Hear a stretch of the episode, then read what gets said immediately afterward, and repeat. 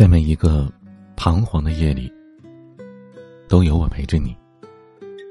我是彼岸。今天讲的这个故事，可能会让你唏嘘不已。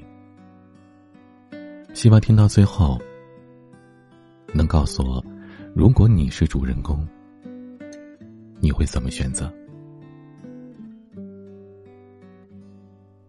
杜真真答应求婚的时候。齐松还是个穷光蛋。当然了，这种穷是一种相对的状态。吃得上饭，穿得起衣，但对房子、车子、票子却只能是望洋兴叹了。好在杜真真不介意，反倒会安慰他：“我也不是千金小姐，吃点苦算什么呀？”他笑得真诚而明媚，仿佛满天的星星都落到了眼睛里。能让齐松看到关于人生的某一种光芒。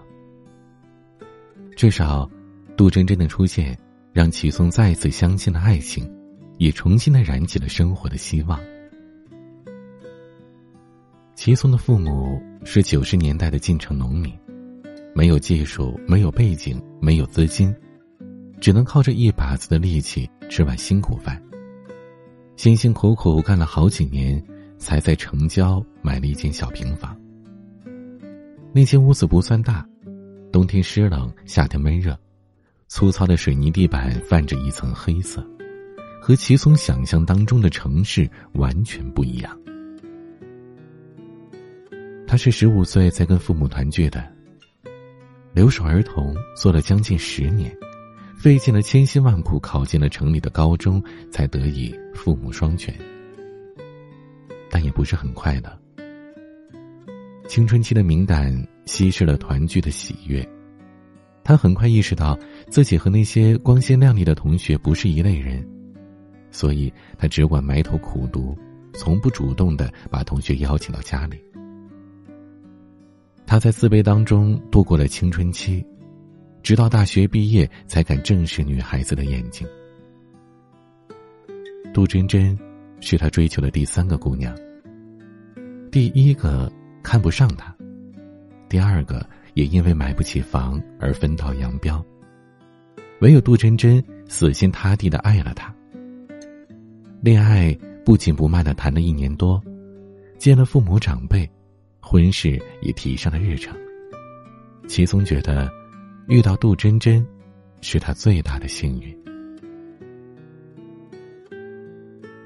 杜真真没要房子、车子、金银首饰，彩礼也搁置不谈，她只要求齐松把工资交给他保管。他说：“我们得加把劲儿，争取早点买个小房子安家。”齐松的妈妈感动得一把鼻涕一把泪，逢人就夸准儿媳，把她形容为绝无仅有的好姑娘。毕竟。这是个娶妻难于上青天的年代，为了续上香火，谁家不得里里外外的脱层皮呢？杜真真，倒也确实担得起“好姑娘”这三个字。她来自一个偏僻的小村庄，披荆斩棘的奋斗到了城市里，对自己始终都有着清晰的定位和认识。她当然想过靠结婚逆袭。但自己客观的条件摆在那儿，父母在土中刨食，自己没长着倾国倾城的脸，能力也是不上不下，说穿了，就是茫茫人海当中的路人甲罢了。倒不如踏踏实实的去找个门当户对的，挑挑人品，挑挑能力，这小日子呀，也不至于坏到哪儿去。更何况他和齐松之间。切切实实的有着爱情。齐松长得浓眉大眼，身姿挺拔，对真真也是温柔体贴的。两个人你侬我侬，几乎能在彼此的眼神中化作了一潭春水。杜真真觉得上天对自己也不算是太薄，而齐松也很满足。耳鬓厮磨时，齐松常常真情流露。他抱着未婚妻，呢喃低语着：“真真，我真恨不得把命都给你。”傻瓜，要你的命做什么呀？杜真真笑了笑，又漫不经心的问：“那如果你有一百万，会不会把钱都给我呀？”那当然啦，我什么都给你。齐松回答的毫不犹豫，低头亲了亲真真。这当然只是一句玩笑话。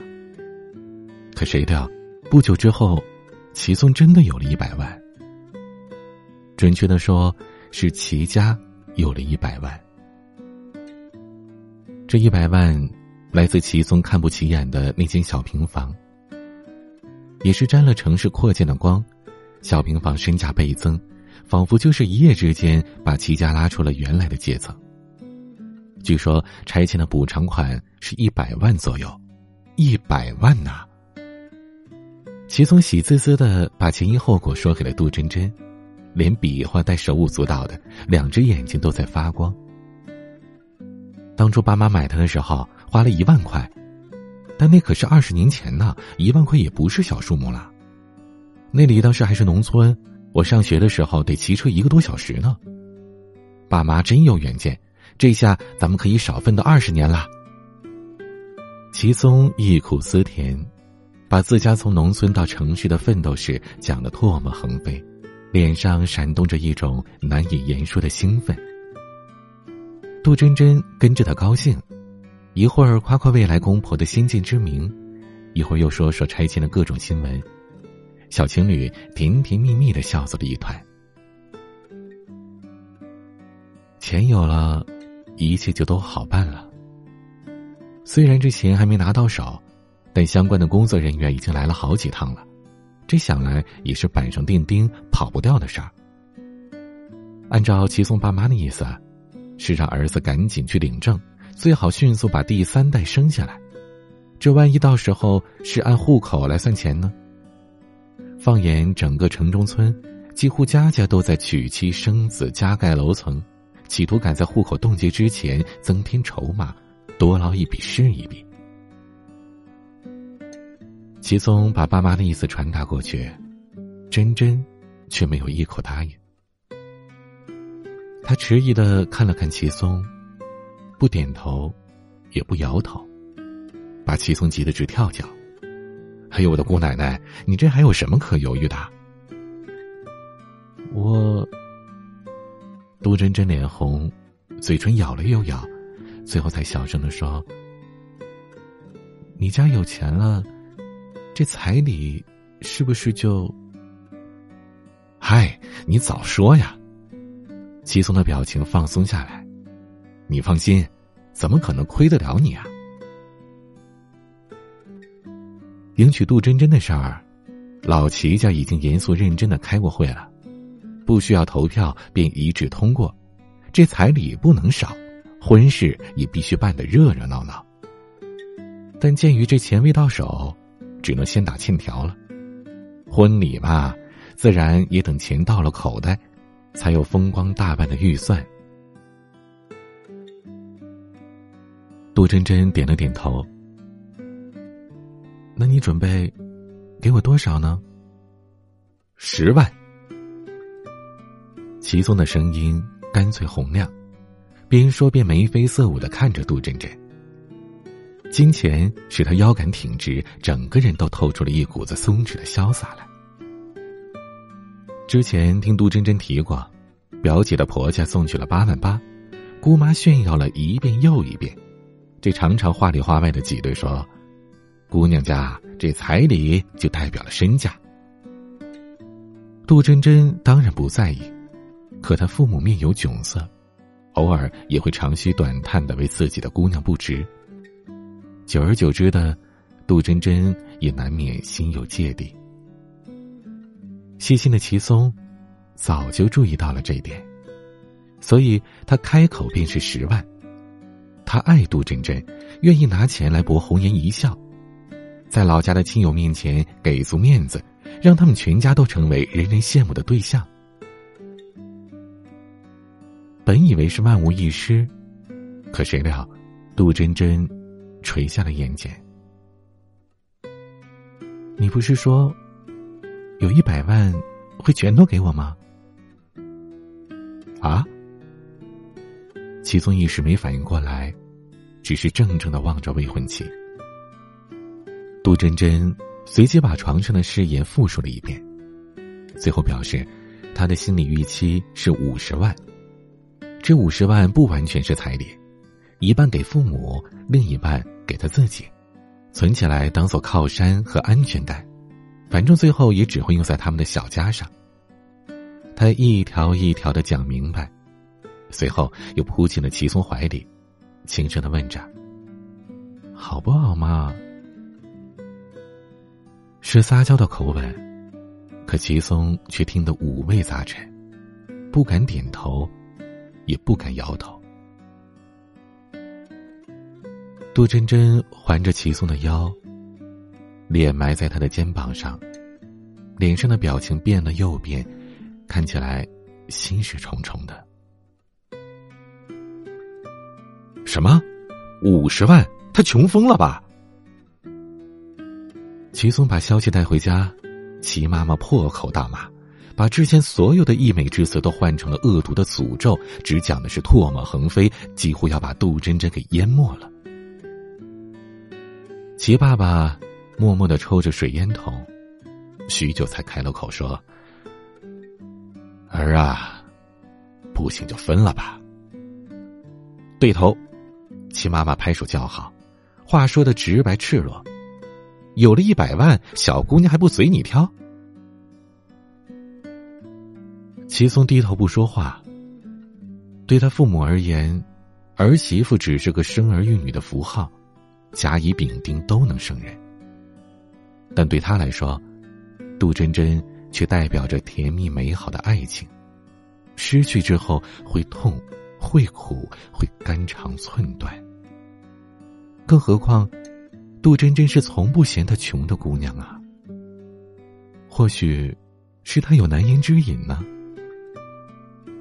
他怀着希望向杜真真求证，是不是父母得了大病，还是家中突发变故了，又或者是其他讲不出口的事儿。可杜真真摇头说：“你想多了。”我就是想要五十万而已。其实，杜真真也带着几分考验的意思。不拆迁倒也罢了，苦日子过惯了，爱情抽象的只能靠心去感受。可有了钱，这标准自然而然也就物化了。杜真真总忍不住想要去探究，齐松到底能为自己付出多少。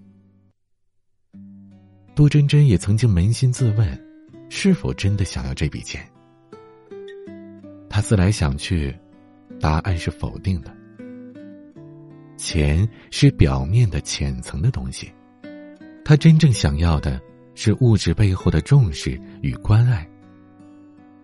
毕竟他已经打算托付终生，谁都想在尘埃落定之前求一个心安。但遗憾的是，女人的安全感被男人误读为了虚荣心，而男人的不配合则被女人理解为不够重视、不够爱。齐松百思不得其解：我是个穷光蛋的时候，你都愿意嫁我，怎么现在卡在这儿了？杜真真也表示无语。你不是命都愿意给我吗？给点钱怎么了？两人僵持不下，结婚领证的事儿便丢开了。冷战旷日持久，渐渐有了些萧索的味道。俩人正式分手是在三个月之后，拆迁的工作紧锣密鼓，齐家等不及了。相亲已经一波接一波的安排上了，其中有个女孩，二十岁出头，身材高挑，容貌秀丽，只是勉强读了个技校，目前正把找婆家当做一项事业来经营。齐松对她印象不差，女孩对他的拆二代的身份也很有兴趣，两人加了微信，没几天便聊得热火朝天的。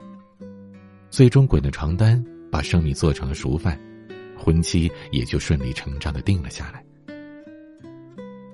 那十万块彩礼钱终于有了去处，拆迁也终于在万众期待中拉开了序幕。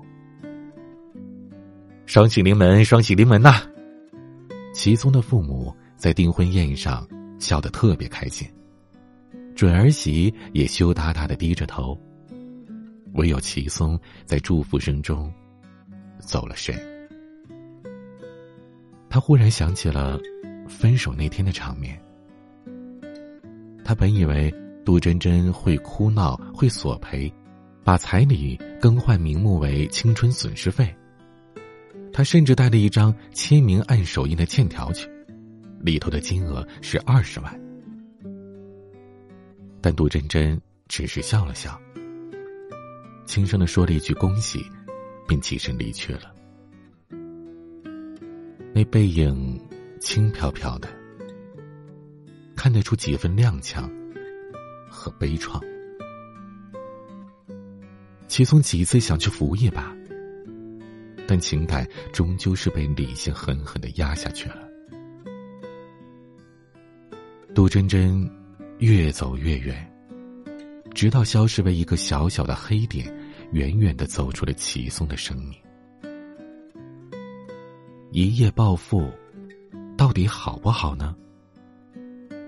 后来的齐松经常会跟别人讨论这个问题。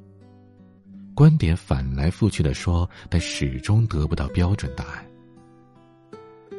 齐松觉得，好处是肯定的，毕竟他以巨款的形式出现，直接迅速的改变了普通人的一生。可他也会有意无意的撕开人性的裂口，把一些秘而不宣的心思赤裸裸的暴露。然而。人生当中有些事儿，是经不起细思与推敲的。糊里糊涂的一辈子不被考验，又何尝不是爱情最完美的模样呢？齐松为此常常感到痛苦，但他一点儿都不后悔。